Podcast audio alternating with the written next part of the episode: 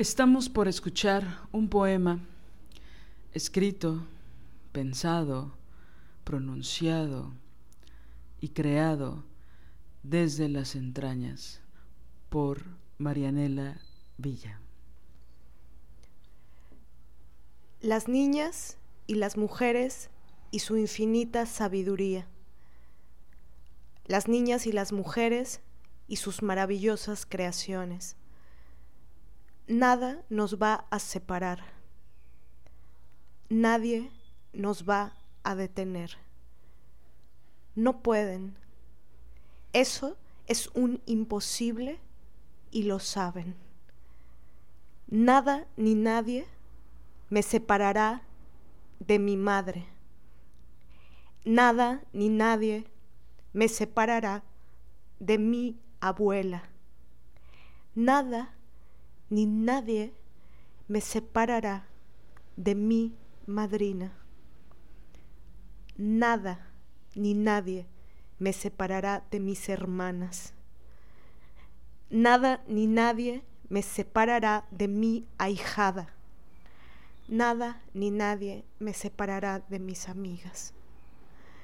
Nada ni nadie me separará de mis maestras. Nada ni nadie me separará de mis semejantas. Nada ni nadie me separará de las autoras que admiro, leo y estudio con amor, ternura, respeto y dedicación.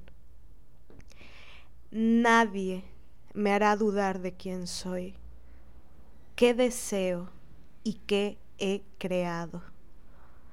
Nada ni nadie me hará dudar de nuestra genealogía feminista. Nada ni nadie me hará dudar de las creaciones de ellas. Nada ni nadie me hará dudar de las creaciones de todas nosotras.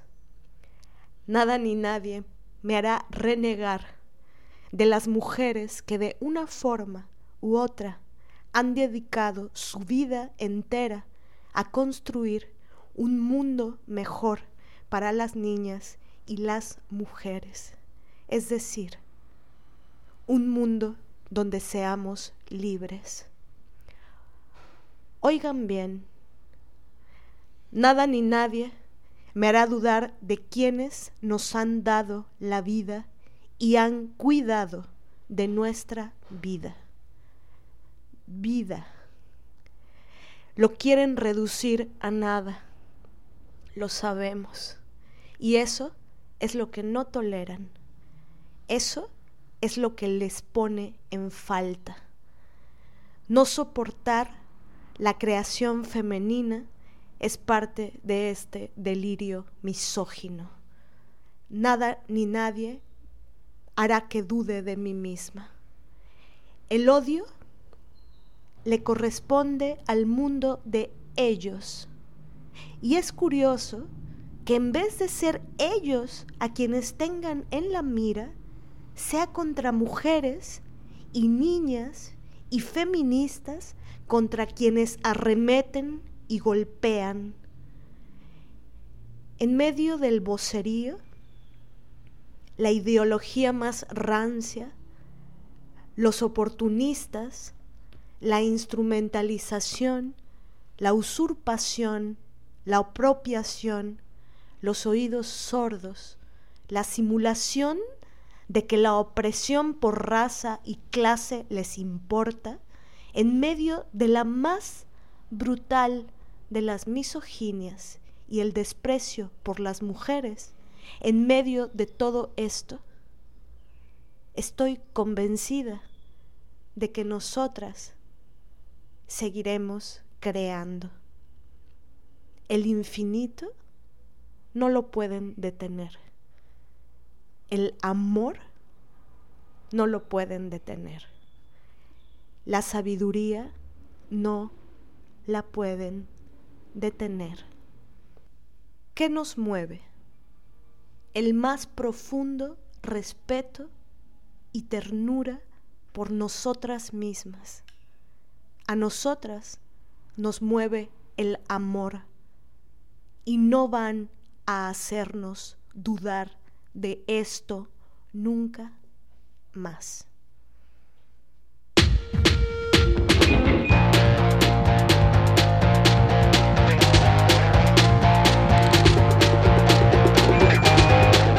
Estás escuchando Las Desobedientes, podcast feminista. Nosotras somos Marianela Villa y Liliana Papalotti. Síguenos en nuestras redes. Estamos en Twitter como arroba MX Desobedientes. En Facebook como Las Desobedientes. Y en Instagram como arroba Las Desobedientes.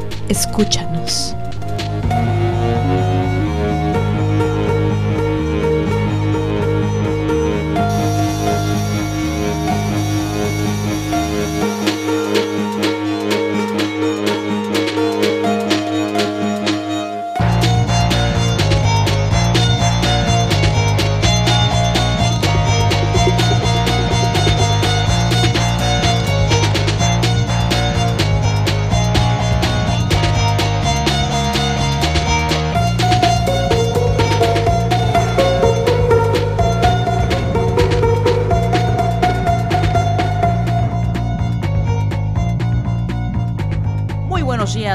Madrugadas, ya estamos en un episodio más de Las desobedientes, que desobedecen todo el tiempo. Nosotras somos Marianela Villa y Liliana Papalotl.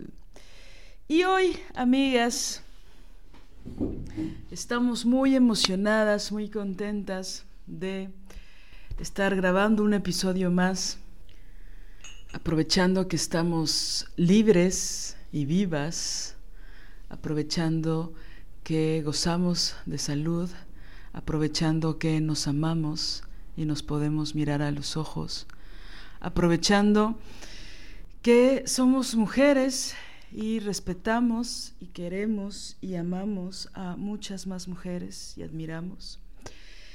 Y bueno, es, es un momento importante en el que estamos compartiendo con ustedes para nosotras. Eh, básicamente porque, bueno, queremos agradecerles muchísimo toda la escucha que han tenido en estos episodios, toda la, la respuesta, cada vez eh, se comparte más y más y más los capítulos, cada vez más eh, mujeres recomiendan a sus amigas, cada vez más, por ejemplo, eh, quiero hablar de Paula, de una compañera que está ahora en una de las emisiones de Escribir desde la rabia y me comentó algo que me pareció bellísimo porque la imagen es muy hermosa, que tiene que ver con que trabaja ella, si me permites Paula decirlo, trabaja ella en una biblioteca y una amiga suya que estaba ahí, que también trabaja ahí, le dijo, le recomendó nuestro podcast. ¿No? Entonces, en un espacio donde se supone debe haber silencio, en un espacio donde se supone no se puede hablar, una mujer le recomendó nuestro podcast de las desobedientes a otra. Y esa imagen me ha parecido bellísima y agradezco mucho, Paula, que la hayas compartido conmigo y yo ahora la, comparto con ustedes, porque esa imagen de, aunque se quiere imponer el silencio, las mujeres nos recomendamos a otras mujeres. Entonces, bueno, me parece maravilloso. Y también pienso que por ahí hay muchas mujeres que ahorita se encuentran eh, preocupadas por diferentes cuestiones, que se encuentran eh, en franco desconcierto eh, que se encuentran dubitativas, eh, se asoman muchos sentimientos, eh, muchas emociones. Y pienso que este, este episodio en particular, nosotras sabemos de ese desconcierto, sabemos qué factores están provocando el miedo, también la tristeza y muchas otras emociones.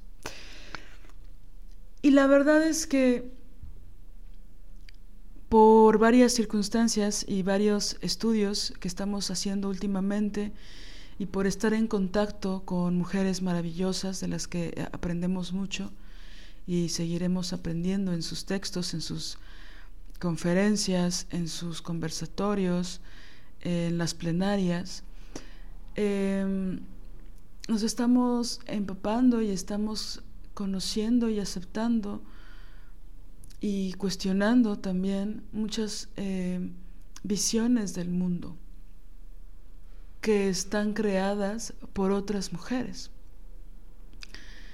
Entonces, de alguna forma y de forma importante, estamos expandiendo nuestro conocimiento para escuchar a otras mujeres que no necesariamente están en nuestros contextos, están en otros países, están en otras ciudades, están en otros contextos eh, sociales, pero que somos mujeres de nuestro tiempo.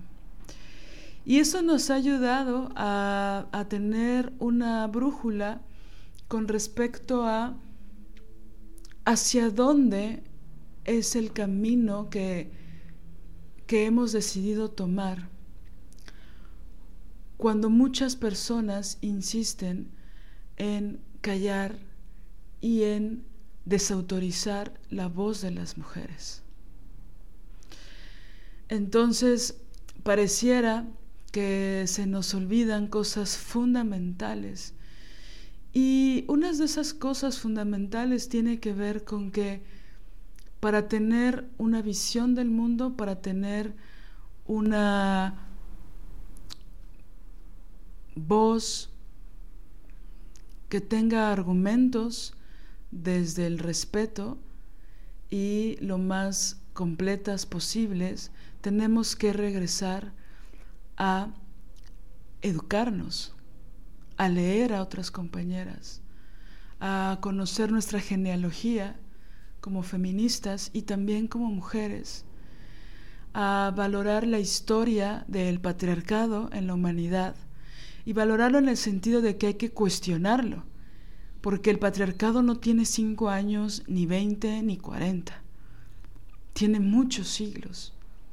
Y si insistimos en negar cuál es la historia de la humanidad, cuál es específicamente la historia del patriarcado y cuál ha sido el valor que le han dado los patriarcas a las mujeres, si seguimos con ese desconocimiento, no vamos a saber qué postura tomar ante ciertas corrientes ideológicas. Y no vamos a saber defendernos y defender a las mujeres que respetamos y que amamos y a las otras que merecen una existencia también. Entonces, pienso que eso es fundamental, volver a nosotras, investigar, descubrir, poner en duda cuestionar, preguntar y buscar respuestas. Y no solo en los mismos lugares. Tenemos que ser libres en la forma en que investigamos. Tenemos que ser libres en la forma en que cuestionamos. Hay que incentivar la necesidad de descubrir y la libertad para hacerlo. Sí, yo mm, la primera dificultad, digamos, em, que mm, descubro adentro de mí eh, con respecto a todo lo que pasa, o la primera mm, em, cosa que se revuelve adentro, eh, está en relación a, mm, a una idea que, que, era muy infantil, em, que, que era algo así como, y que ya lo hemos dicho en otros episodios, ¿no? Como yo, yo antes creía que, que había gente que era buena y había gente que no lo era, ¿no? Cuando era niña pensaba que solamente se trataba de, estar del lado de los buenos, de las buenas, ¿no? Y incluso tengo un diario, que, un libro que me compró mi mamá que se llama El Niño Triunfador porque bueno, ya saben que la subsunción, como bien nos lo ha enseñado nuestra querida y admirada maestra Marcela Lagarde, la subsunción es ese mecanismo en el cual a las mujeres eh, nos eh, meten ¿no? dentro del universal masculino.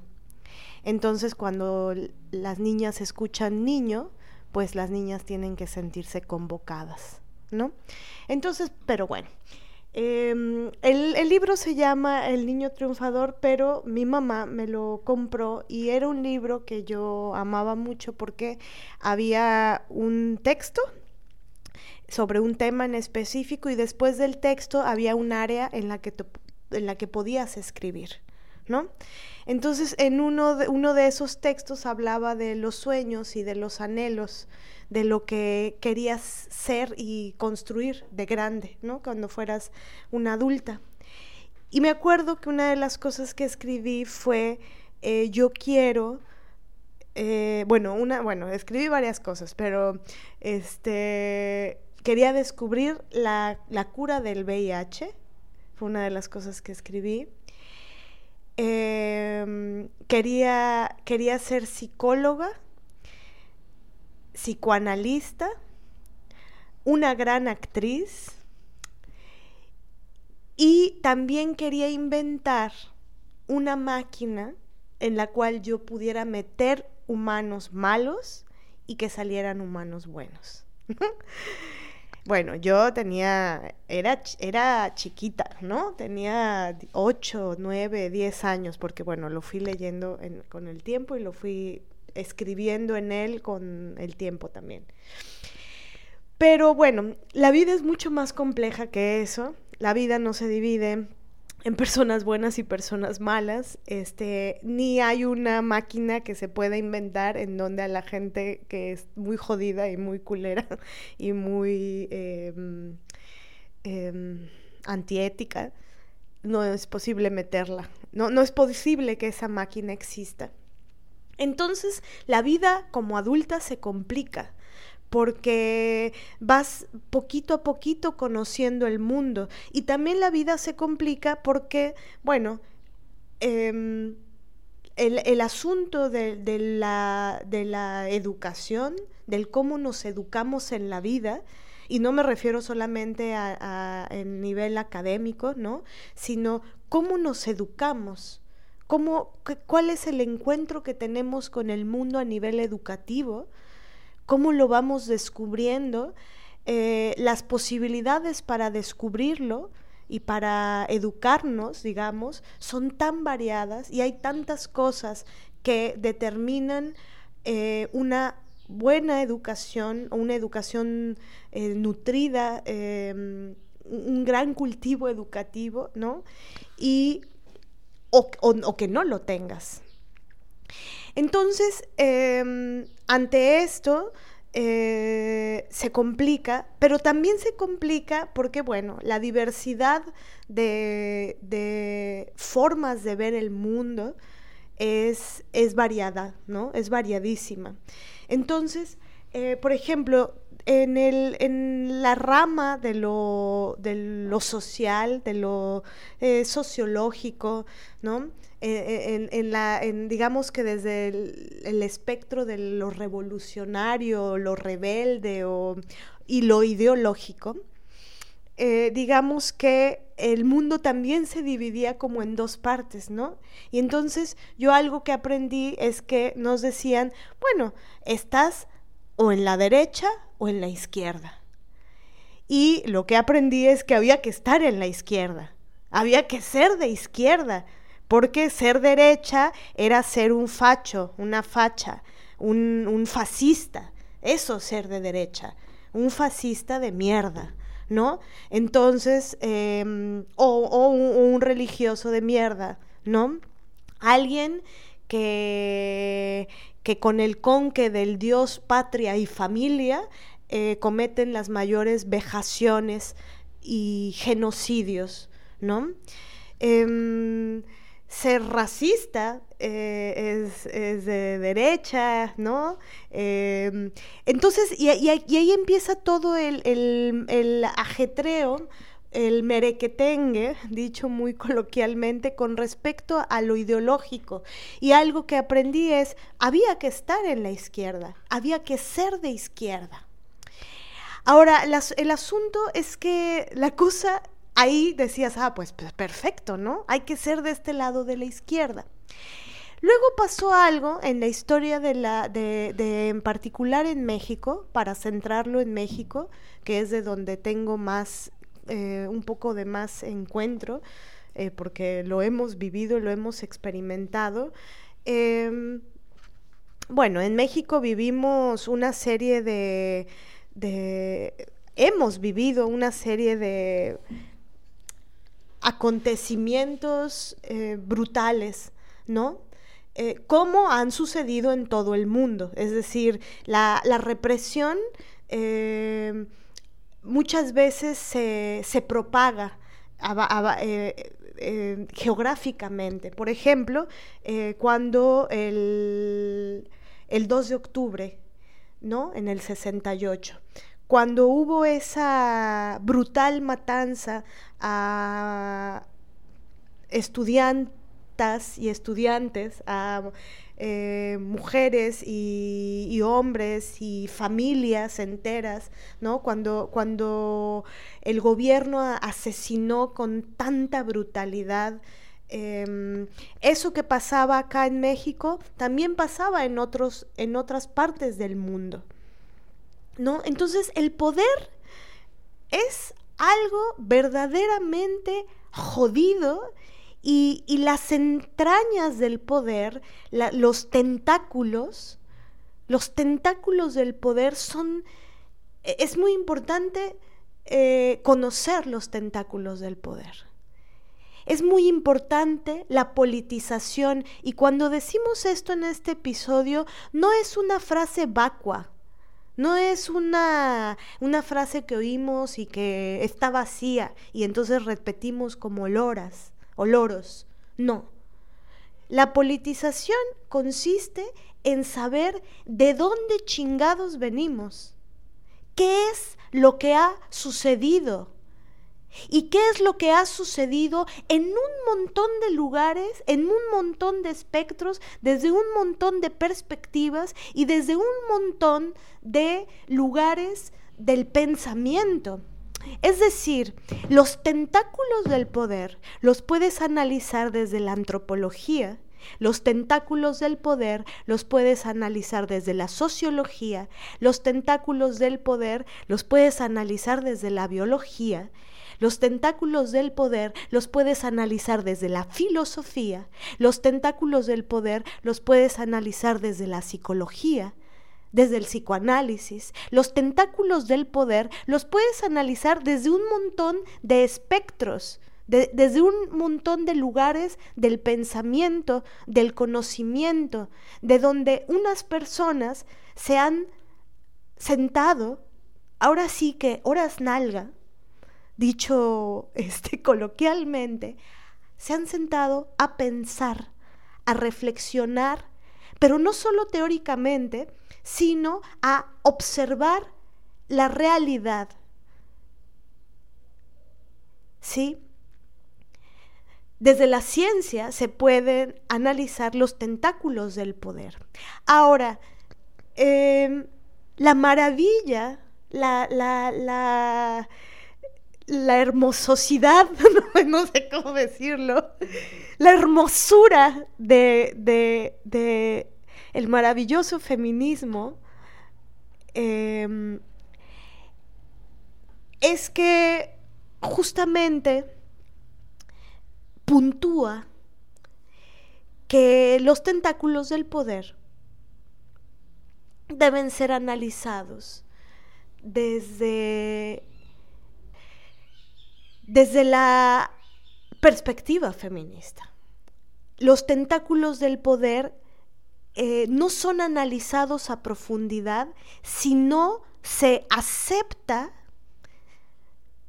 la evidencia que tenemos histórica de que hay un grupo oprimido que es en estos momentos, en este siglo XXI, la mitad de la población mundial, mitad de la población mundial, lo digo dos veces, eh, adrede,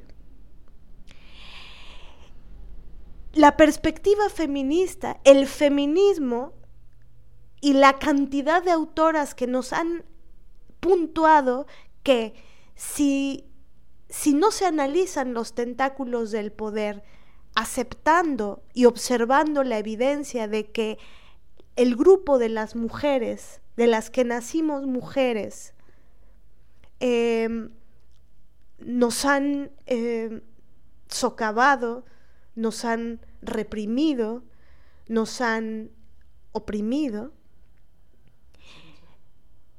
nos han silenciado. Si no analizamos los tentáculos del poder desde el feminismo, entonces eh, es como si quisiéramos eh, sentarnos a la mesa a comer en una mesa que, que le falta que le faltan dos dos patas a la mesa. ¿Sí? Es decir, eso, eso se cae. Y eso es lo que el feminismo ha venido a puntuar y es maravillosísimo por eso, ¿no? Porque entonces antropología sin feminismo, ciencia sin feminismo, sociología, arte, sin feminismo, le falta le falta nada, nada más y nada menos que, bueno, eh, el análisis de lo que es el maldito patriarcado. ¿No? Entonces, esto es importantísimo y quiero volver a la idea de la politización y de que esto no es una consigna vacua, ¿no? Sino que la politización consiste en que investiguemos esta es la palabra fundamental de este eh, episodio. Que investiguemos qué ha sucedido en la historia de la humanidad. ¿Qué ha sucedido con el poder? ¿Quiénes han cometido los más grandes genocidios? ¿Quiénes lo han hecho? ¿Por qué lo han hecho? ¿Quiénes han muerto? y quienes siguen muriendo. ¿Cómo mueren? Porque no solamente es quiénes, sino cómo. Esa es la gran diferencia. ¿Quiénes, cómo y por qué razón mueren quienes mueren? ¿Quiénes, cómo y por qué razón mueren quienes mueren? Porque si ponemos a todos en el mismo cajón, entonces no podemos analizar, no podemos descubrir la problemática. ¿Sí? Entonces, la politización es justamente no quedarnos con el, pues nadie debería de morir y todos, todos los planetas y, la tierra y los animales y las personas y las plantas y las rocas y todo lo vivo tendría que vivir y florecer y estar en paz y en armonía. Ok, pero eso no sucede. ¿No? Lo, humano tiene la, la, eh, mala costumbre de, de destruir. Entonces, para analizar lo que ha sucedido, lo, lo que ha sucedido o lo que sucede, se crean diferentes lugares desde donde observar y desde donde estudiar las problemáticas. Por eso eh, se divide en áreas del conocimiento. Por eso no todo es una misma cosa, ¿no? Entonces por eso se divide en filosofía, antropología, sociología, em, psicología.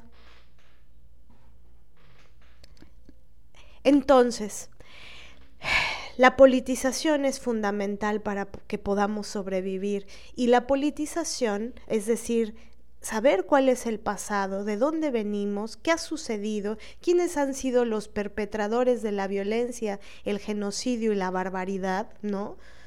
Eh, y la brutalidad. Eh, eso nos va a permitir no, no repetir, que la historia no se repita una y otra y otra y otra vez, porque pareciera ser que eh, pues sí, más bien creo que es una evidencia. Eh, lo, social también tiene síntoma, aludiendo a la definición de que síntoma no, no desde la visión patologicista, sino síntoma es todo aquello que se repite. Entonces, eh, la sociedad también tiene síntoma. Sí, y es importante esto que decías de si no lo analizamos se va a volver a repetir y a repetir y a repetir. Algo que también, por ejemplo, siempre se repite es que siempre las mujeres estamos subsumidas. Siempre las asesinadas somos nosotras.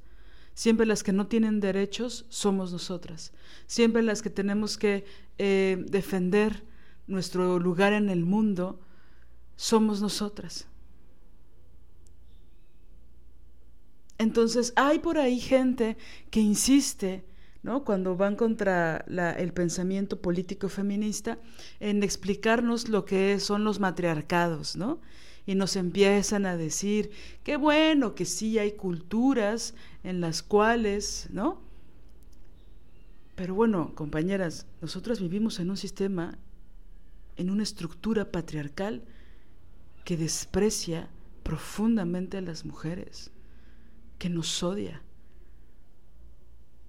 Entonces, en las discusiones que se hacen en la actualidad, en América Latina, se está olvidando algo fundamental, que es para mí un peligro y una preocupación muy fuerte, que tiene que ver con, compañeras, existen los feminicidios. Nos están asesinando a las mujeres. En este país en el que Marianela y yo vivimos, asesinan de 10 a 11 mujeres al día, por día. 11 mujeres con una historia, una memoria, recuerdos, entrañas, carne, sangre, con un futuro, con sueños con una mirada, con una voz. Once al día. Y particularmente en el estado en el que Marianela y yo vivimos, que es un estado bellísimo, que es el estado de Veracruz. En este año, 2022, han asesinado a 33 mujeres por el hecho de ser mujeres. Y por ahí hay que hacer una anotación muy importante, que esta contabilidad, que esta cuenta, que cada vez nos vuelven, nos obligan más bien a ser insensibles ante esto, ni siquiera está contando las infancias que son asesinadas, las niñas y los niños, que son asesinadas y asesinados. ¿Me explico? O sea, esta es la gravedad del asunto somos discriminadas por ser mujeres. Somos oprimidas por ser mujeres. Y entonces se insiste en que estos matices no son importantes. Bueno, vamos a poner ejemplos específicos. Vamos a poner ejemplos muy puntuales a partir de una autora que admiramos muchísimo, una mujer lesbiana, Adrienne Rich, pero antes de ir hacia ella, quisiera comentar esto que tiene que ver con lo que decía Marianela de la izquierda y la derecha, los, eh, los buenos y los malos, ¿no? Lo que, el norte y el sur, ¿no? Los ricos y los pobres, ¿no? Eh, que tiene que ver con que cuando yo estaba en esta dicotomía, en este tener que decidir, en este dilema, que yo no entendía bien, que fue en la prepa cuando entré a estudiar, que yo decía, pero a ver, no entiendo por qué hay tantas principalmente hay dos posturas que son las que imperan. Que como bien decías, Maneno, la izquierda o la derecha. Pero yo escuchaba cosas en mi casa que no eran tanto derecha, pero tampoco eran izquierda, a diferencia de ti, ¿no? Había un cuestionamiento que yo sentía muy fuerte por parte de mi madre, que ella siempre se enfocó más hacia la izquierda, pero desde una cuestión partidista, más que como una postura ideológica, ¿no? Que yo después eh, conocí gracias a mis maestras de historia, ¿no? que por cierto eran mujeres todas. ¿no?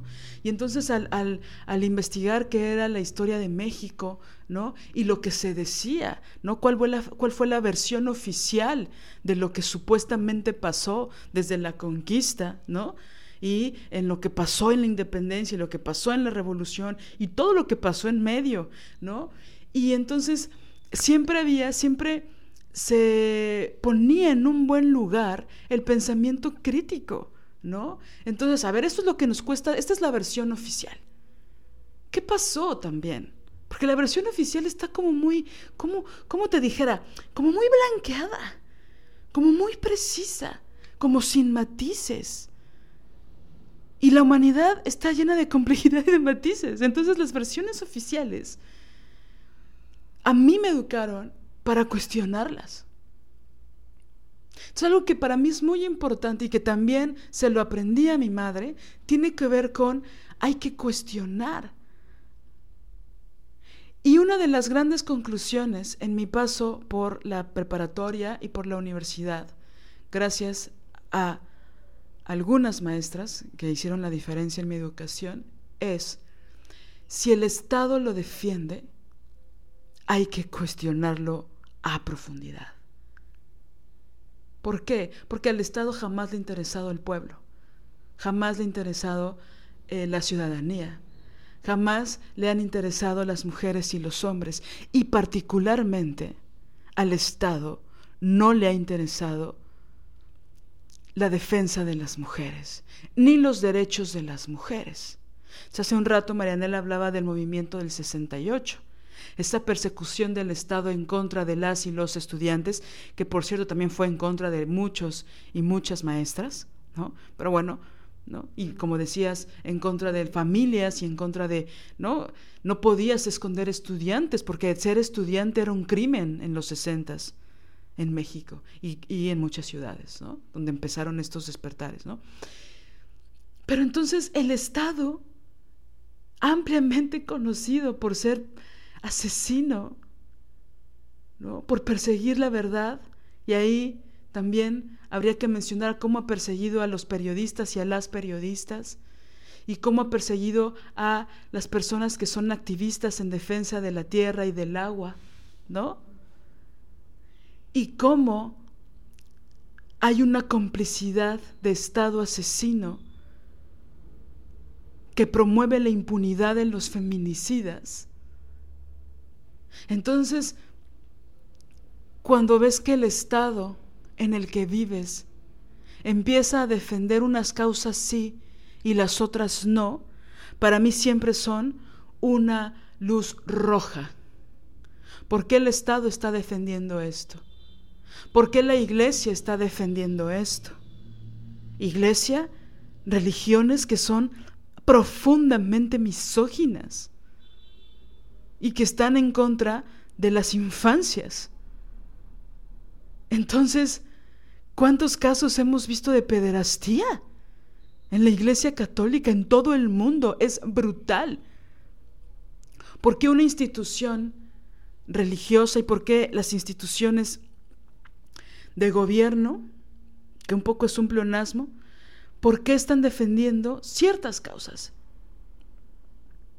Y para mí ese es un foco rojo donde pienso, hay que investigar por qué. Hay que saber por qué están defendiendo y cuál va a ser el impacto social que van a tener estas defensas del Estado. Y entonces, eh, en esta em, en este encuentro, ¿no? En, en, el transcurso de la vida con que si la derecha o la izquierda, bueno, una dice, no, pues la izquierda es la izquierda, es ahí, ¿no? Pero luego te das cuenta, al paso del tiempo, porque el, asunto de la politización, eso no, no es de cinco minutos, de googlearle hay poquito cinco minutos. La, la politización lleva años. Y, y, creo que es una responsabilidad, este, o yo lo veo más bien como una forma para, para sobrevivir y para vivir mejor. Entre más politización y más profunda sea esa politización, más vamos a tener herramientas para eh, analizar y que no nos vendan pomadas de venta, que no nos vendan mentiras, que no nos manipulen la cabeza, el pensamiento. ¿Sí?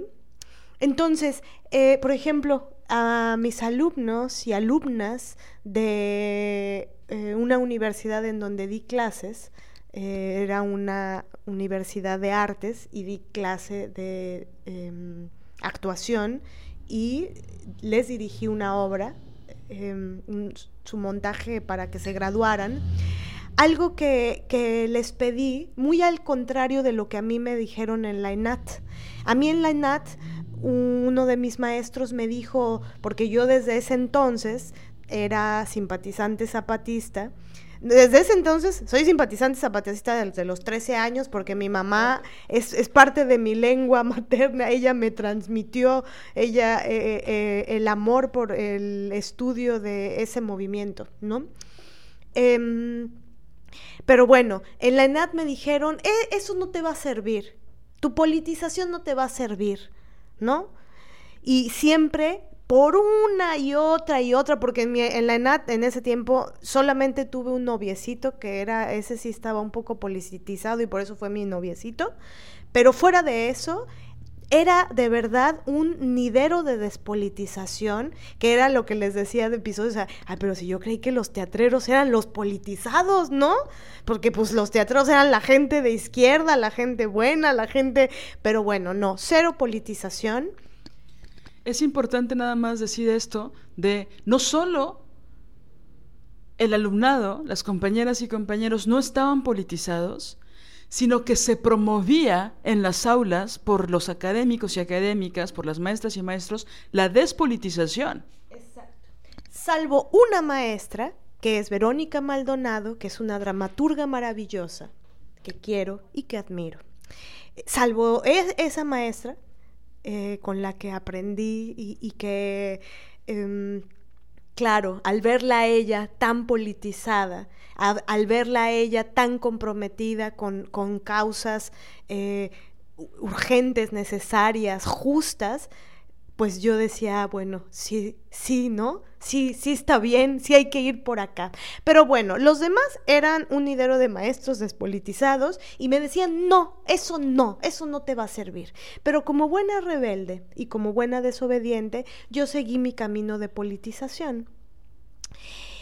Y ahora, volviendo a lo que les estaba contando, cuando a mí me tocó dar clases en una universidad, yo lo primero que les pedí al inicio del año eran dos alumnas que quiero mucho, Cassandra y Laura, les mando un beso y un abrazo fuertísimo, y a Manu también le mando un beso y un abrazo. Fueron, eran tres alumnas nada más. Bueno, dos alumnas y un alumno. Y les pedí una carpeta de politización, la cual tenían que construir y nutrir a lo largo de todo el año. Lo que íbamos a montar es una obra de Angélica Lidl que se llama Perro Muerto en Tintorería, que tiene un prefacio en una de las ediciones del libro con un texto maravilloso teórico que se llama eh, eh, Las cuevas rupestres.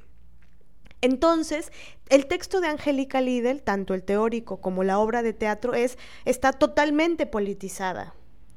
Entonces, bueno, íbamos a montar una obra así y eh, a mí me pareció importante y siempre me ha parecido importante como parte de la formación como actriz estar politizada, es decir, saber qué ha pasado en el mundo.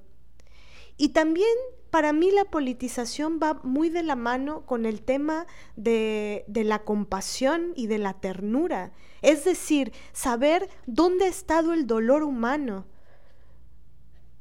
¿Dónde ha estado el dolor humano? ¿No? Entonces, bueno, eh, cuento esta anécdota por, por, eso, la politización no solamente es estar diciendo, sí, la politización, la politización, la politización, la politización. No, no, no, no, no es repetir la consigna vacua y de, de ideología rancia, vacía. No, la politización es sentarse a investigar, a estudiar, hacer carpetas de politización. ¿Qué es el zapatismo? ¿Qué es el Ejército Zapatista de Liberación Nacional? ¿Sabían que hubo un Frente Zapatista de Liberación Nacional? ¿Quiénes conformaban el Frente Zapatista de Liberación Nacional? Sociedad civil no armada. ¿Cómo se conformó? ¿Qué relación tenía con el Ejército Zapatista de Liberación Nacional? ¿Quiénes conformaban el Ejército Zapatista de Liberación Nacional? ¿Qué producción intelectual, escrita y poética, narrativa se surgió del Ejército Zapatista de Liberación Nacional?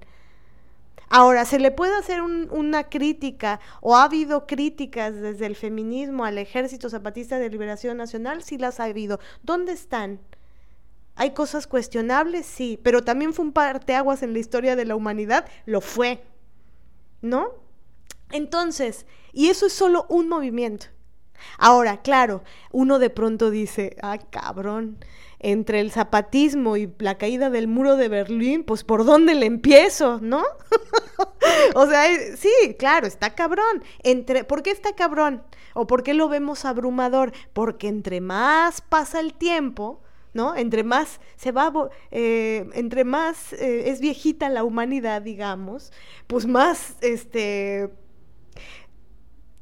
¿cómo decirlo? Más tiempo tendrás que invertir en, en saber en qué mundo vives y, qué ha pasado en el mundo en el que vives. Una cosa que a mí me parece de verdad escalofriante es la falta de memoria, por eso todo se repite. Por eso el síntoma se repite.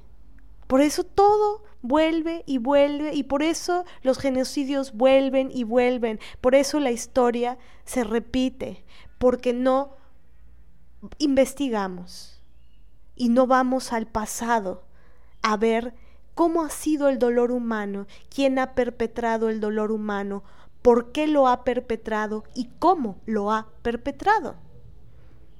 Entonces, para quitarnos la bruma, la politización, bueno, de a poquito, pero se necesita comenzar, ¿no? Si no la comenzamos, corremos el riesgo de perder todo lo que hemos ganado.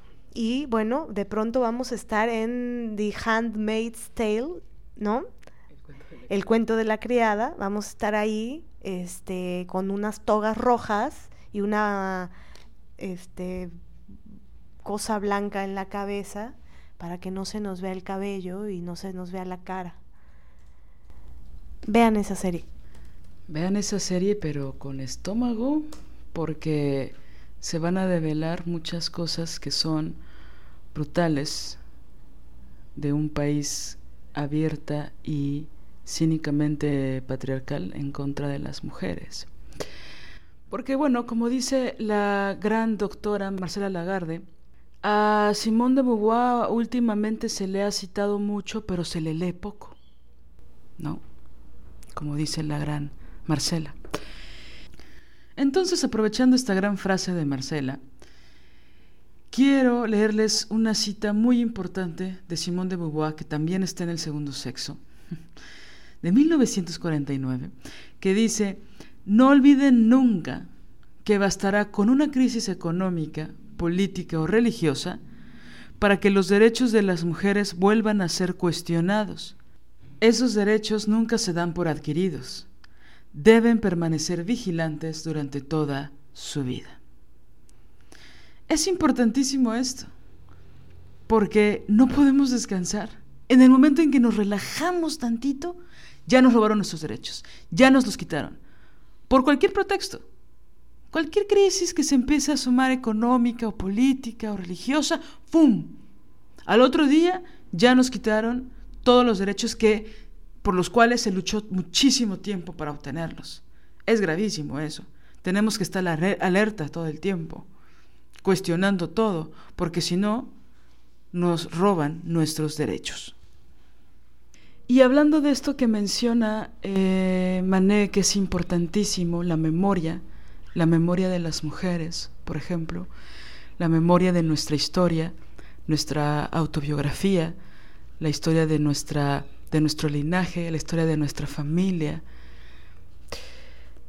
Si nosotras no conocemos nuestra historia, nos alejamos de lo que somos también, o de reconocernos a nosotras mismas. Y cuando no conocemos quiénes somos, cuando no sabemos quiénes somos, pues es muy probable que nos pongamos en contra de nosotras mismas, eventualmente. Entonces, en el ejemplo que da Marianela para las mexicanas y mexicanos, es de profunda importancia, por ejemplo, conocer un movimiento creado por la comunidad indígena en Chiapas para defenderse de la violencia del Estado. De lo contrario, si de por sí estaban en situaciones precarias, económicas y de muchos tipos, su vida estaba en riesgo, si no conocemos eso, y que, y que se hizo, hizo mucho, mucho énfasis en los medios de comunicación de criminalizar a los indígenas porque se estaban levantando en armas. Entonces, desde el 94 y hasta la fecha se les ha criminalizado por defenderse. Por ser quienes son. Por ser quienes son. Si no conociéramos nuestra historia, significaría que tuviéramos forzosamente que negar nuestras raíces indígenas.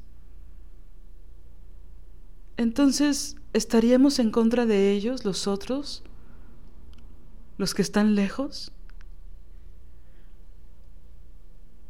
¿Y qué tanto negaríamos nuestra propia estirpe si estamos en contra de todas las comunidades indígenas, ¿no? Entonces pienso ahora, haciendo una comparación, en el momento en que nosotras, sin investigación, sin un afán de descubrir, sin un afán de complejizar nuestro pensamiento crítico, nos vamos por ciertas corrientes que tienen ciertas características que aparentemente son muy llamativas, incluso utilizan en sus videos colores pastel y hacen la voz muy alta y utilizan hablan rápido, ¿no? Hablan rápido y la edición está hecha para que no te aburras y se frivolizan las voces para que pienses que cuando hablan eh, de realidades de otras personas se utiliza como si fueran tontas, ¿no? Es decir, hay una orden para pensar de cierta forma. Y entonces se frivoliza todo, ¿no? Y entonces hacen voces así, ¿no? Mm, mm, mm, ¿No? Para hablar de otras voces, para hablar de las voces en las que no están de acuerdo. Y se hacen close-ups, ¿no? Y se hacen estas ediciones donde duran poquito, los videos para que no te aburras, ¿no? Que puedan moverse en TikTok, ¿no? Que tú y entonces van creando una ideología que al final en algún momento va a ir en contra de nosotras. Ya está ocurriendo. Pero entonces si no investigamos, si no cuestionamos todas las posturas, nos van a influir de forma brutal porque entonces va a llegar un momento en que nos vamos a disparar el pie. Y que estas posturas que en muy poco tiempo, en muy pocos segundos se vuelven tan agresivas y tan violentas, eventualmente, si no las cuestionamos, esa violencia nos va a alcanzar también a nosotras. Y entonces esto, ¿no? Si reducimos la politización al meme, si reducimos la politización, entre comillas, porque pues ahí no habría politización, ¿no? Al meme, al youtuber despolitizado y misógino, si reducimos la eh, politización, entre comillas, al youtuber frívolo, ¿no? O a tanta cuenta de Instagram que, que desde un lugar totalmente sesgado, em, reduccionista, y que instrumentalizan un montón de cosas y que tergiversan un montón de cosas, si reducimos lo que queremos, queremos o pretendemos que sea un estilo, un tipo de politización a esos lugares, no va a haber politización. Eso, es una, eso es un espejismo de politización. Y, y se necesita y, creo que mucho de este episodio va, en relación a, esto. Se necesita no solamente escuchar un podcast o dos, ¿no? Ni tampoco solo escuchar este podcast. O, se necesita que, naveguemos, que investiguemos, sobre todo si tenemos duda de cómo posicionarnos, de dónde ponernos, de si estaré bien, si estaré, eh, que estar, ¿no? Ante la duda, la duda es importante porque eso nos permite, y ahorita vamos a ir a eso, no tener pensamiento dogmático, ¿no? Pero, pero ante, ante la duda de no saber qué hacer, es importante investigar y buscar veredas, ¿no? Así como diría nuestra querida maestra Bárbara Bersini, así como las raíces hermosas, ¿no? Buscan el agua, buscan así bellamente el agua, ¿dónde está el agua? Fluir, ¿no? Para, para alimentarse de, del agua. Bueno, de la misma manera, eh, hay que buscar el agua, Busquemos el agua para nutrirnos. Y eso se tiene que hacer en varios sitios, en varios lugares. Entonces, retomando em, el tema, porque va, ligado, ¿eh? aunque parezca que estamos saltándonos, va ligado. Nada más para complementar esta idea de, del agua, es decir, podemos navegar en la información aparentemente está muy encriptada y es complejo acceder a ella. No es así. La información está ahí todo el tiempo, está ahí fluyendo junto a nosotras, navegando junto a nosotras. O sea, este fluir del agua significa movimiento, no estancamiento, movimiento. Por esto esta figura es importante, porque el agua está en constante movimiento para poder crear. Hay muchísimas plantas, como dice nuestra maestra Bárbara Bersini, que necesitan del agua para poder crecer. ¿no? Entonces, esta es la misma eh, figura, este es el mismo símbolo. Navegar, también se puede navegar en las redes, navegar en las páginas, navegar en la información a la que podemos acceder, que es muchísima y que no solo la tienen cooptada tres personas. Entonces, bueno, para retomar el punto de atrás, pero también para sintetizarlo. Em, el asunto es que em, los temas de la humanidad y el cómo nos posicionamos ante los temas de la humanidad es complejo.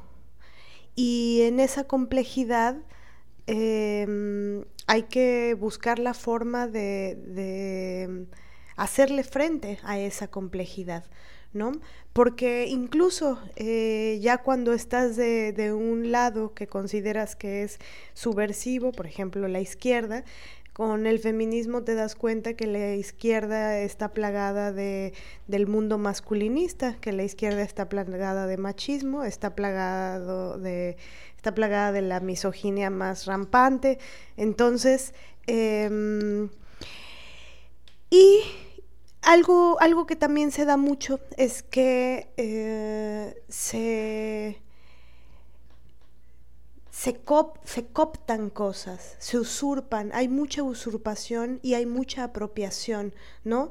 Eh, esto es algo que se puede investigar también y se puede rastrear de cómo a lo largo de los movimientos eh, subversivos que ha habido en la historia de la humanidad, siempre hay alguien que quiere llegar a cooptar, a robar, a hacer un usufructo para sus, sus para sí, ¿no? Por ejemplo, el priismo eh, lo hizo el priismo, eh, y, eso lo hacen en los del poder, empiezan a, cooptar el lenguaje subversivo, empiezan a, robar las palabras, empiezan a hacer uso em, y abuso ¿no? de lo que otras personas han luchado con fines emancipatorios, de liberación, y, lo usan para volver al orden establecido, para confundir, ¿no? Entonces el prismo, por ejemplo, un ejemplo que hizo el PRI fue cuando empezó con lo de solidaridad, ¿te acuerdas? ¿no? Este fue todo una, una, cosa de utilizando la palabra solidaridad, ¿no? La, la que, que, bueno, la palabra solidaridad es una palabra importantísima y en ese tiempo, antes de que, creo que eso fue justamente con Salinas de Gortari, lo de, ¿no? Lo de solidaridad. Justo antes del 94. Entonces, em, ¿qué hizo el priismo? Eh, copta esa palabra que es tan importante para, para, para la sociedad civil, para los movimientos de liberación, y la usa y abusa con ella, ¿no? Y entonces hace todo un programa diciendo la solidaridad. Seamos solidarios, bla, bla, bla, bla. Entonces, eso es súper importante eh, de, tener claro y de estudiarlo y de rastrearlo en, relación a los movimientos eh, y la ideología, ¿no? Eh, siempre hay un alguien que trabaja, que pone una fuerza de trabajo para, para buscar su liberación, su, la justicia, su emancipación, ta, ta, ta, y llegan otros a querer hurtar, robar, hacer usufructo de algo que no han trabajado, ¿no? Y normalmente es el poder el que quiere hacer esto. ¿Y por qué lo hace? Pues porque, pues para que no se le salgan de, de, control, eh, para que no se le salga del corral la gente. ¿no? Entonces, al hacer esa usurpación, buscan volver a cerrar filas, ¿no? Volver a, meter a los que se han salido y sobre todo buscan confundir.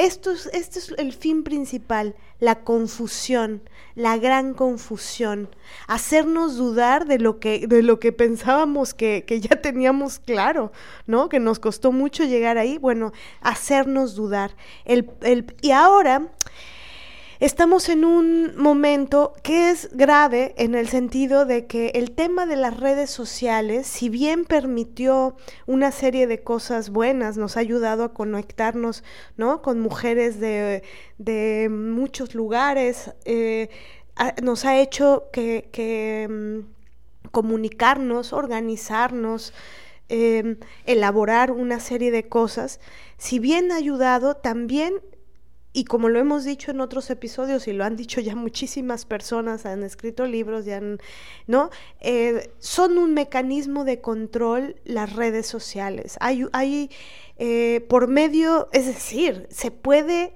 eh, lograr que la población se alinee a determinado pensamiento, o se alinee a determinado gobernante, o se alinee, ¿no?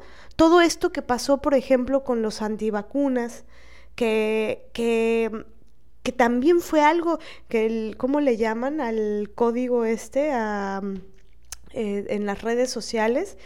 Cuando tú saben, cuando, cuando ellos saben, ¿no? Ellos saben lo que tú buscas. Entonces, a todas las personas que, que, los algoritmos, a todas las personas que tenían determinadas búsquedas, les empezaron a meter todas las eh, noticias falsas, ¿no? Todas las noticias que normalmente apelaban a una distorsión de la realidad, como los em, que empezaban a decir que, que la Tierra era plana, por ejemplo. ¿no? O como esto que se viralizó sobre que el COVID se quitaba si bebías cloro.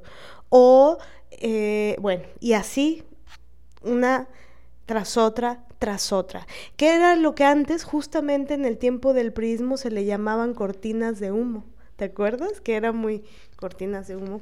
El, el, el chupacabras, ¿no? En un momento súper importante y súper álgido que se estaba viviendo, de pronto salió el chupacabras. Y como él era Vox Populi y eso, se, eso pues sí, se popularizó, se, se hizo, se masificó y ahí ya todo el mundo andaba que el chupacabras, que el chupacabras y por acá había matanzas, por acá había persecución de periodistas, por acá había, bueno, entonces, ahora esos mecanismos, bueno, se han sofisticado, por decirlo de, de alguna forma, y ahora lo hacen por medio de las redes sociales. Entonces, es peligrosísimo lo que estamos viviendo en realidad porque la manipulación masiva es brutal. Hemos estado hasta cuestionando tweets que ponen que supuestamente escriben ellos, que hay alguien, hay un aparato ahí de personas que se los está escribiendo, pero que están muy bien pensados para provocar determinadas cosas. Tweets muy muy curiosos y extraños que pone eh, Trump o tweets que pone Putin, en donde si los analizas, ¿no?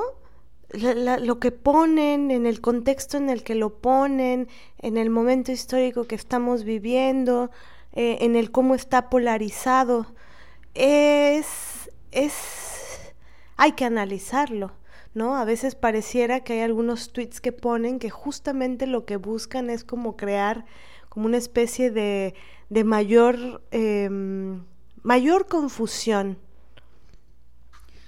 entonces lo que proponemos es que hay que revertir esta manipulación con información, con investigación, con lectura de libros, con búsqueda de genealogía, con curiosear, con dudar, con descubrir y no limitarnos a solo una fuente de información.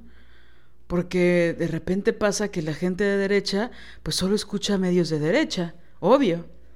Pero también eso pasa con la izquierda.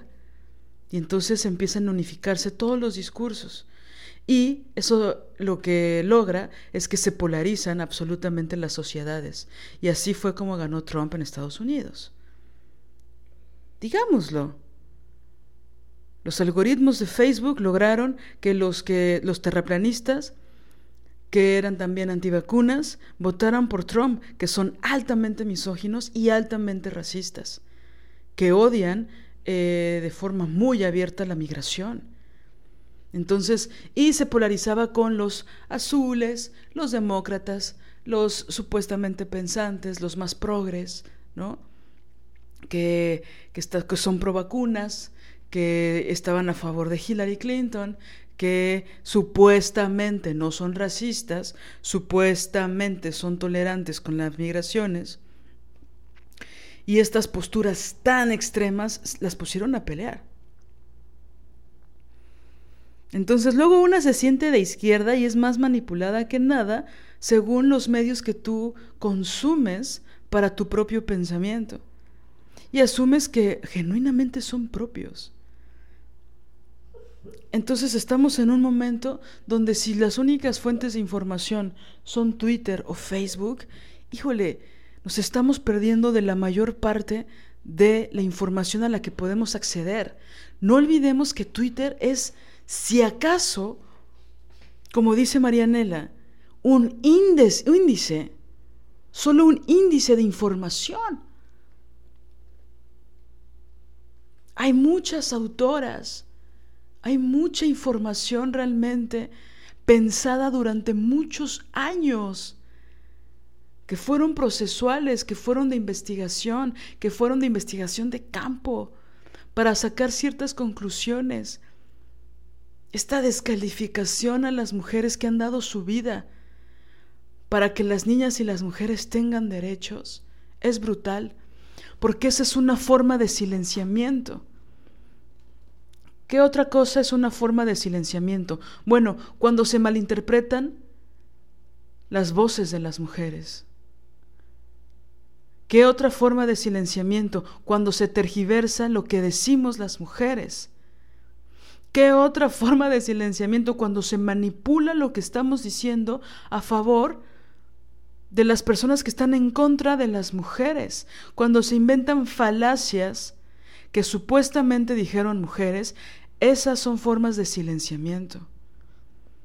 Hay que cuestionarlas. Porque un video de siete minutos puesto por dos de velocidad probablemente no diga cosas sustanciales de lo que está ocurriendo en la realidad y en las leyes y en todos los lugares donde se menosprecia, infravalora y oprime a las mujeres. Entonces creo que es momento de hablar a qué nos referimos con la opresión. Así que Marianela va a leer la definición ¿De qué libro y de qué autora? El libro es Los cautiverios de las mujeres, madre esposas, monjas, putas, presas y locas de Marcela Lagarde y de los Ríos. Dice, las mujeres son oprimidas por el hecho de ser mujeres, cualquiera que sea su posición de clase, su lengua, su edad, su raza, su nacionalidad, su ocupación. En el mundo patriarcal, ser mujer es ser oprimida. Definición. La opresión de las mujeres se define por un conjunto articulado de características enmarcadas en la situación de subordinación, dependencia vital y discriminación de las mujeres en sus relaciones con los hombres, en el conjunto de la sociedad y en el Estado la opresión de las mujeres se sintetiza en su inferiorización frente al hombre constituido en paradigma social y cultural de la humanidad. Las mujeres están subordinadas porque se encuentran bajo el mando del otro. Los hombres, las instituciones, las normas, sus deberes y los poderes patriarcales, bajo su dominio y dirección, bajo el mando y las órdenes en la obediencia. La opresión se estructura y surge de la dependencia vital de las mujeres en relación con el otro, es decir, las mujeres sobreviven por la mediación de los otros y dependen en la subordinación de ellos. La opresión de las mujeres se manifiesta y se realiza en la discriminación de que son objeto, consiste en formas de repudio social y cultural, de desprecio y maltratos en los cuales están sometidas las mujeres por estar subordinadas, por ser dependientes, por ser consideradas inferiores y por encarnar simbólicamente la inferioridad y lo proscrito. La opresión de las mujeres se expresa y se funda en la desigualdad económica, política, social y cultural de las mujeres, desigualdad como falta de paridad producto de la dependencia, de la subordinación y de la discriminación y no como falta de similitud idéntica. Y bueno, aquí eh, es muy claro que hay dos categorías que a veces se utilizan a diestra y siniestra, em, que son la categoría de opresión por un lado y la categoría de discriminación por otro. En, en, este texto queda clarísimo que dentro de la categoría de opresión, una de las características es la discriminación, pero solo es una. ¿no? Porque está la subordinación, está la dependencia vital y está la discriminación. Dentro de la categoría, estas tres cosas dentro de la categoría de opresión. Y de pronto hemos escuchado que se utiliza como sinónimo opresión o discriminación. ¿no? Indiscriminadamente. Indiscriminadamente se utilizan, ¿no?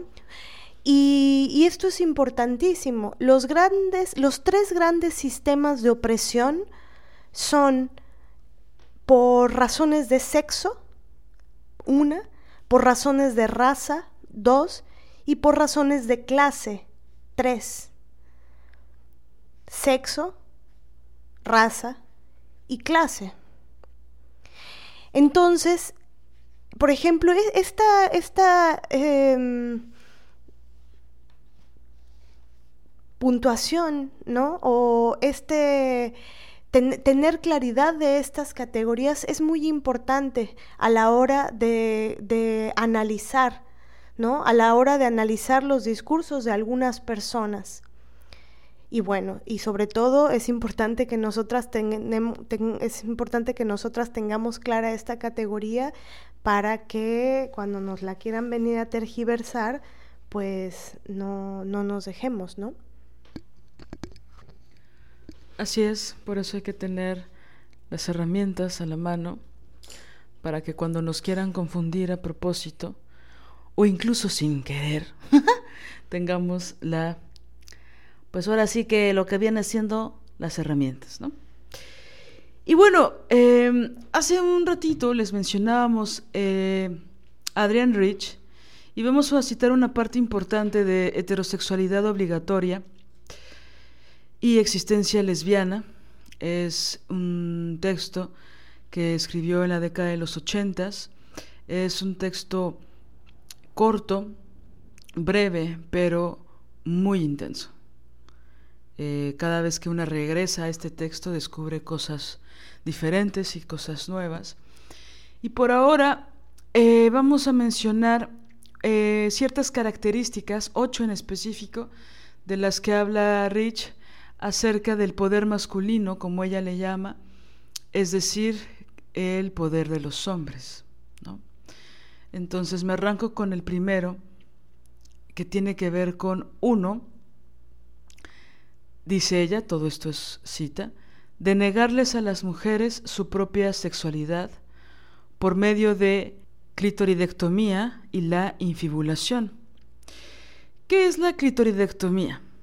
Bueno, pues es la extirpación parcial o total de tejido de los órganos genitales femeninos, particularmente del clítoris, con objetivo de eliminar el placer sexual en las mujeres.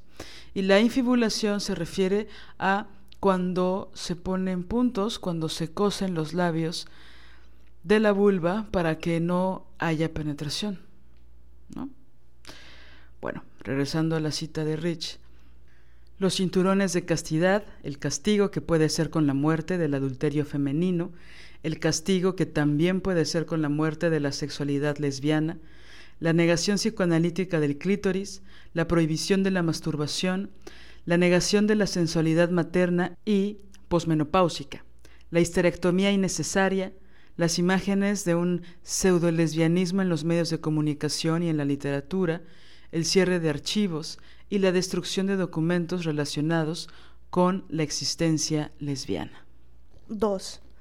De imponérsela la sexualidad masculina por medio de la violación, incluida la violación marital, y los golpes a la esposa, el incesto, padre, hija, hermano, hermana, la socialización de las mujeres para que piensen que el impulso sexual masculino es un derecho, la idealización del amor heterosexual en el arte, la literatura, los medios de comunicación, la publicidad, etc., el matrimonio infantil, el matrimonio arreglado, la prostitución, el harén, las doctrinas psicoanalíticas sobre la frigidez y el orgasmo vaginal, las imágenes pornográficas de mujeres que responden con placer a la violencia sexual y a la humillación. El mensaje subliminal es que la heterosexualidad sádica es más normal que la sensualidad entre mujeres. 3. De dirigir o explotar su trabajo para controlar el producto por medio de las instituciones del matrimonio y la maternidad como producción no remunerada, la segregación horizontal de las mujeres en el trabajo remunerado, la trampa de la mujer cuota con posibilidades de ascenso, el control masculino del aborto, la anticoncepción, la esterilización y el parto, el proxenetismo, el infanticidio femenino que usurpa las hijas a sus madres y contribuye a una devaluación general de las mujeres. 4.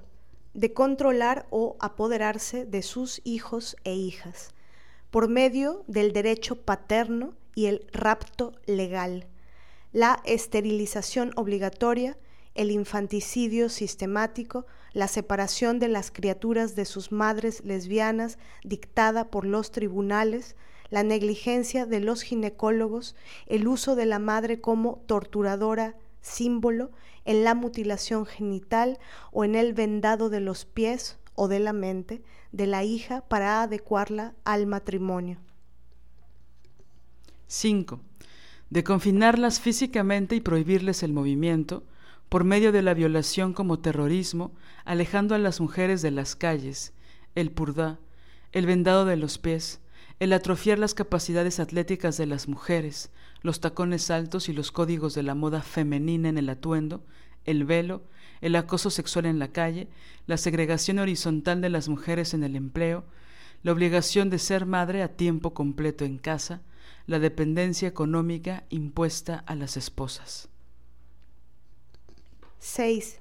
De usarlas como objetos en transacciones entre hombres, uso de mujeres como obsequio, la dote marital, el proxenetismo, los matrimonios arreglados, el uso de mujeres como animadoras para facilitar los negocios entre hombres, por ejemplo, las esposas anfitrionas, las camareras obligadas a vestirse para excitar a los hombres, las prostitutas contratadas por teléfono, bunis, geishas, prostitutas, kisang, secretarias. 7. De obstaculizar su creatividad persecuciones de brujas como campañas contra las comadronas y las sanadoras y como pogrom contra las mujeres independientes y no asimiladas. La definición de los objetivos masculinos como más valiosos que los femeninos en cualquier cultura, de modo que los valores culturales se convierten en la manifestación de la subjetividad masculina. El restringir la realización femenina al matrimonio y la maternidad, la explotación sexual de las mujeres por artistas varones y profesores, la destrucción social y económica de las aspiraciones creativas de las mujeres, la anulación de la tradición femenina. 8. De arrebatarles amplias áreas del conocimiento social y de los logros culturales, por medio de impedir la educación a las mujeres, el gran silencio sobre las mujeres y especialmente sobre la existencia lesbiana en la historia y en la cultura. La imposición de roles sexuales que alejan a las mujeres de la ciencia, la tecnología y otros objetivos masculinos, los vínculos socioprofesionales entre hombres que excluyen a las mujeres, la discriminación profesional de las mujeres. Continúo con la cita. Estos son algunos de los métodos a través de los que se manifiesta y se mantiene el poder masculino. Al mirar este esquema, lo que con toda seguridad queda grabado es el hecho de que no nos enfrentamos a un simple mantenimiento de la desigualdad y de la posesión de propiedades, sino a grupos de fuerzas omnipresentes que van desde la brutalidad física al control de la conciencia, lo que nos indica que se está teniendo que mantener a raya una enorme y potencial fuerza contraria. Termino cita. Bueno, este recuerden que es un fragmento de Heterosexualidad obligatoria y existencia, existencia lesbiana de Adrian Rich. Y es un texto poderosísimo, justo, ¿no? Por todos estos ejemplos que ha analizado durante mucho tiempo y que pudo eh, juntar en este texto la gran autora Adrienne Rich como este poder de los hombres, ¿no? Entonces cuando nos dicen que haya igualdad, cuando nos dicen que no es tan distinta la, la cantidad o la calidad en los derechos que tienen los hombres con respecto a las mujeres, cuando se habla de los supuestos privilegios femeninos, ¿no? Que bueno, privilegios ya es una palabra que está muy manoseada, pero cuando se nos quiere convencer de que las mujeres somos privilegiadas por ser mujeres, digo, basta con revisar estos ocho puntos, ¿no? Ocho puntos que están llenos de ejemplos. ¿Cuál privilegio hay en ser mujer en un mundo y en un estado patriarcal? Esa es la duda.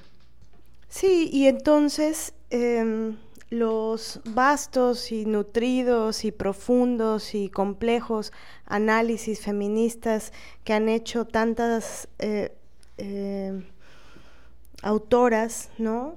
Eh, con respecto a lo que ha sido y es la opresión de las mujeres, em, bueno, pareciera que, que, lo quieren reducir a nada, ¿no?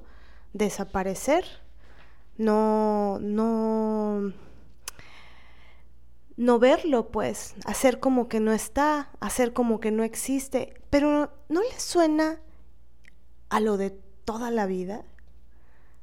En realidad, ¿no le suena a...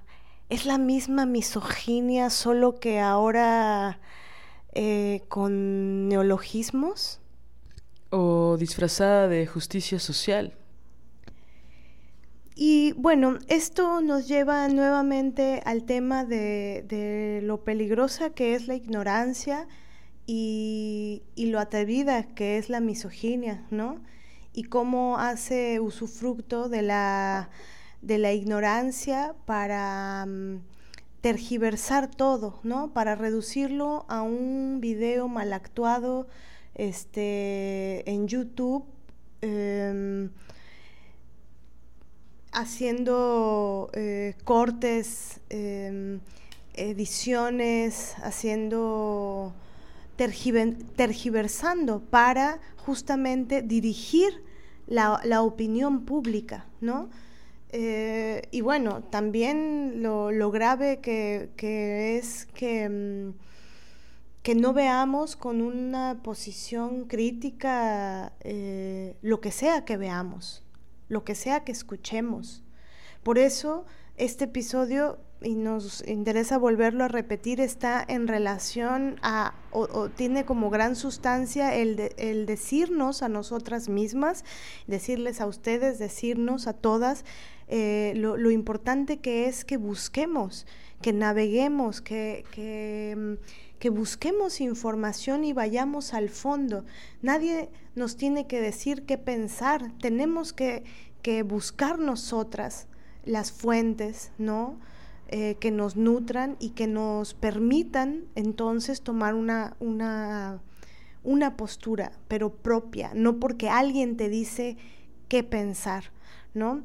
Y, y bueno, em, la importancia también de, dudar, de poner en duda eh, lo que vemos, la información que nos llega, es para justo forjar el no tener como un pensamiento dogmático, ¿no? Em, esto, em, por definición, eh, pues son proposiciones que, que, se asientan como cosas firmes, ciertas y con principios innegables, ¿no? Es una doctrina o un sistema de pensamiento que se tiene por verdad y que no puede ponerse en duda dentro de su sistema sirve como parte de las bases fundamentales de una ideología o sistema de creencias y que no puede alterarse o descartarse sin afectar a todo el paradigma del sistema o la ideología en sí. Entonces, por eso el, dogma y el pensamiento dogmático es tan peligrosísimo, porque entonces si tú cuestionas un dogma, como puede ser un dogma de fe, ¿no?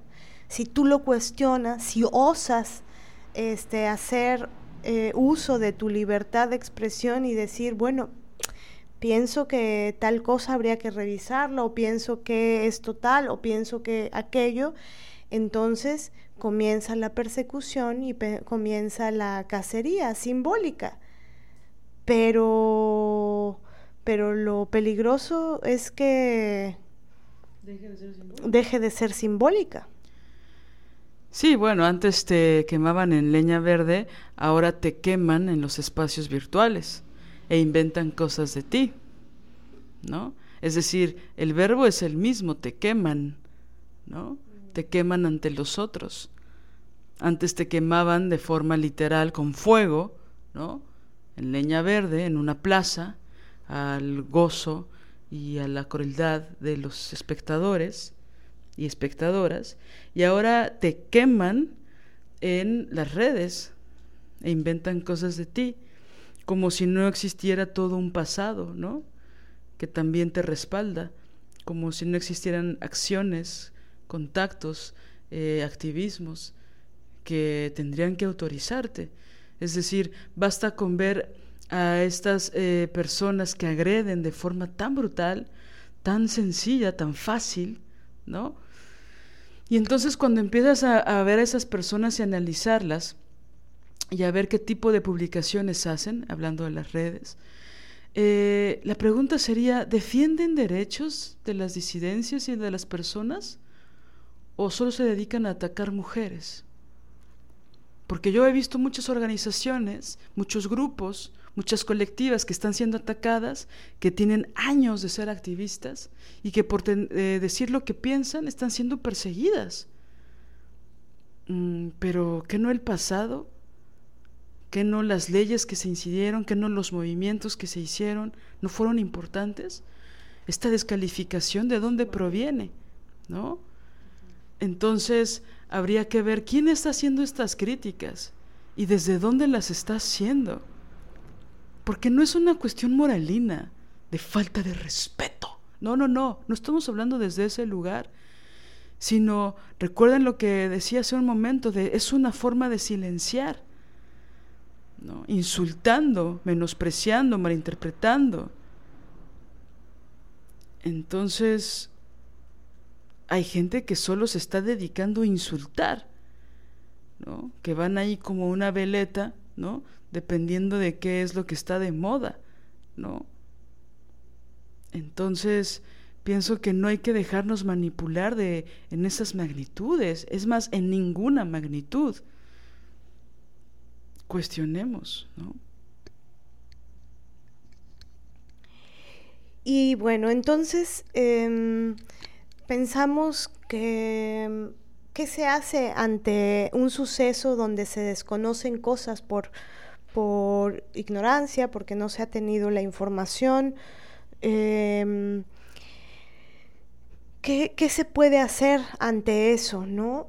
Eh, y, el, la angustia que puede provocar no saber eh, cómo posicionarte porque, porque no se sabe, ¿no? Entonces pensamos que, que es importante hacer el análisis de em, ¿Quién dice lo que dice? ¿Quién es la persona que dice lo que, lo que está diciendo? Luego, ¿qué es lo que dice? Y luego, ¿qué ha hecho? ¿Cuál es la biografía de la persona que dice aquello? Y luego, ¿quiénes son los que divulgan información qué características tienen los que divulgan la información, cuánto tiempo tienen divulgando información, qué tipo de información divulgan, cómo divulgan la información, cuáles son las fuentes eh, que citan. Todo eso puede analizarse, ¿no? Entonces, ¿quién dice lo que dice? ¿Qué es lo que se dice? ¿Qué ha hecho la persona que dice aquello? ¿Quiénes están divulgando la información y qué características tienen eh, esas divulgaciones? ¿Qué fuentes? ¿No? Entonces, em, por ejemplo, no sé, yo pienso que no se hace feminismo al lado de un señor con una nariz de payaso, por ejemplo. Y bueno, después de todo esto, lo que nos interesa decir es que mm, cada una de nosotras que nacimos con el sexo con el que nacimos y por esta razón eh, nuestra existencia en el mundo patriarcal pues ha tenido unas características, ¿no? Es decir, Em, nosotras como mujeres sabemos si, si pensamos profundamente lo que ha significado, lo que hemos atravesado en la vida, ¿no? lo que nos ha sucedido. Em, si, si, nos miramos a nosotras mismas y, y dejamos que nuestra verdad hable, ¿no? Eh, esa es una brújula también. Pero para eso hay que ponernos a nosotras mismas al centro del asunto. Y al centro de la discusión, ¿no? Es decir, eh, yo pienso que, lo he dicho en otros episodios, la incomodidad es el principio de la rabia. Si hay cosas que nos incomodan de ciertas posturas, ¿no? que nos hacen molestar, tendríamos que analizar, que cuestionar, que hacer conscientes por qué nos incomodan e investigar, ¿no? Es decir, enfrentar la cosa, enfrentar cómo, cómo se están eh, vertiendo las opiniones, ¿no?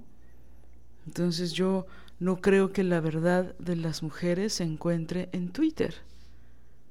No lo creo.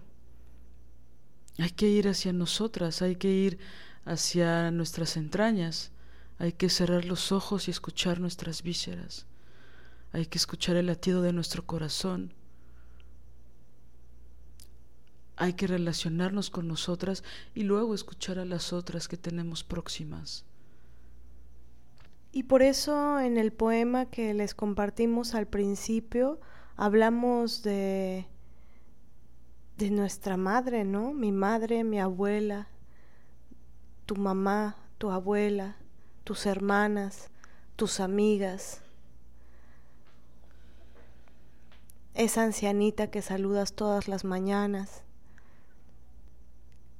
De verdad, em, pensamos que, que ir a nosotras, volver a nosotras, escucharnos, y hay una verdad dentro nuestro y no hay que dudar de ella. No hay que dudar. Y hay que em, estar muy fuertes eh, para con con la, certeza y con la, la fuerza de nuestra propia sabiduría ¿no? De que no nos van a separar de, de las mujeres que amamos y que admiramos. No voy a renegar de quien me dio la vida y no voy a decir que, que me haya dado la vida es algo menor. Imagínense ese reduccionismo. Ah, cualquier cosa. La autoría de las mujeres. Cualquier cosa. ¿No les parece la, misoginia de toda la vida? Y pienso que hay que recordar que esta insistencia de permanecer junto a las mujeres tiene que ver con la libertad. Tienen que ver con ser libres. Tiene que ver con nuestra libertad de pensamiento y contra el silencio que nos han impuesto desde hace siglos. No podemos aceptar el silencio para que hablen los de siempre.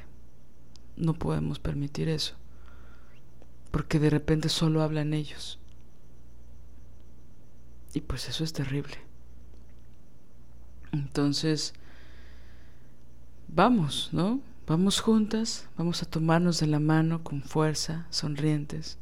Ahorita que decías de la ancianita que saludamos todos los días, también pensé en, los gritos y las risas de las niñas que escuchamos en las escaleras o en los parques, ¿no? O ahora que han vuelto a clases, las mujeres que gritan y que se ríen, que van a la escuela, ¿no? que son las que tenemos cercanas. Esa es la realidad. Eso es. El derecho a reír, el derecho a ser alegres, el derecho a gritar, ¿no? Esto es un ejercicio de libertad, no de silenciamiento a otras. Y esto nos lleva a el pensar en la importancia de, de la autonomía en la importancia del, del pensamiento autónomo, no influenciado, no tergiversado, no manipulado, sino nuestro eh, pensamiento, nuestra verdad. Y, y, entonces esto nos lleva eh, al tema de la autonomía y el principio filosófico de la autonomía es la libertad. Y entonces, eh, para cerrar este episodio, queremos compartirles un texto del libro Claves Feministas para el Poderío y la Autonomía de las Mujeres de nuestra maestra, que queremos un montón, Marcela Lagarde. Dice, ¿en qué se concreta la autonomía de las mujeres? Desde el punto de vista metodológico y desde el punto de vista social, para poder saber cómo se concreta la autonomía de cada mujer, tenemos que resumir el método de la biografía. No hay autonomía sin biografía. Es un fenómeno que surge con la modernidad cuando aparecen las individualidades y cuando se empieza a pensar la propia vida. Los primeros que fueron biografiados fueron los hombres, porque fueron los primeros individuos. En las mujeres contemporáneas todavía no tenemos conciencia de la necesidad biográfica. Para que haya autonomía se requiere repensar la propia vida. Este proceso se puede extender a los grupos, instituciones o movimientos y entonces recurrimos al método de la etnografía que nos permite recoger la historia de las instituciones, de las organizaciones, la historia de todo nuestro género, que es lo que estamos construyendo las mujeres modernas. Necesitamos saber quiénes somos. Necesitamos saber quiénes han sido las otras. Necesitamos saber quiénes son nuestras contemporáneas. Hacer la biografía quiere decir historizar nuestra vida, dejar de vivirla como algo natural, como algo dado. Se trata de asombrarnos con el asombro renacentista por la vida, es decir, con el asombro de que podemos existir en estas condiciones históricas y no en otras, lo que significa ubicar la propia historia en el espacio histórico que le corresponde. Tenemos que hacer la genealogía de las mujeres, la historia del linaje de las mujeres, resignificar nuestra historia. Siempre nos han dicho quiénes somos, nuestras madres, padres, luego nuestros maestros, nuestros amigos, curas, parejas, novios, hijos. No hemos tenido el espacio subjetivo para alcanzar a tener el tiempo interior para reflexionar quiénes somos, tenemos que decirnos nosotras mismas quiénes somos. La reflexión casi siempre está montada frente a un diálogo autoritario y además, cuando osamos decir quiénes somos, lo decimos en discusión con los otros, frente a los otros. Necesitamos el campo subjetivo para la biografía y para la etnografía.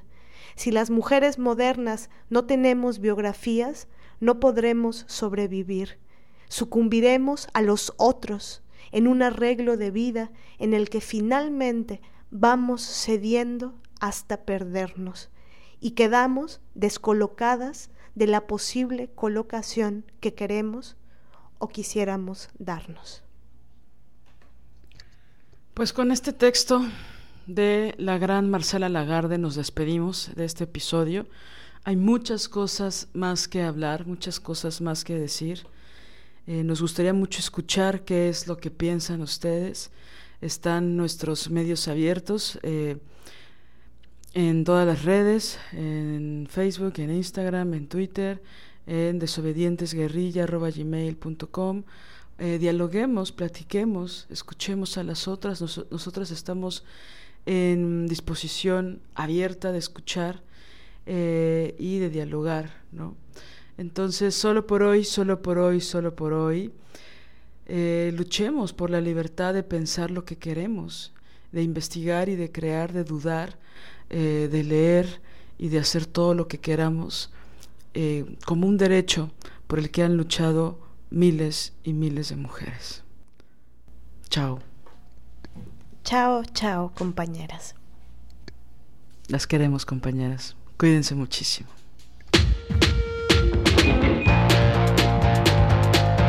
Si deseas apoyar este proyecto, puedes hacerlo en nuestra cuenta de PayPal desobedientesguerrilla.gmail.com.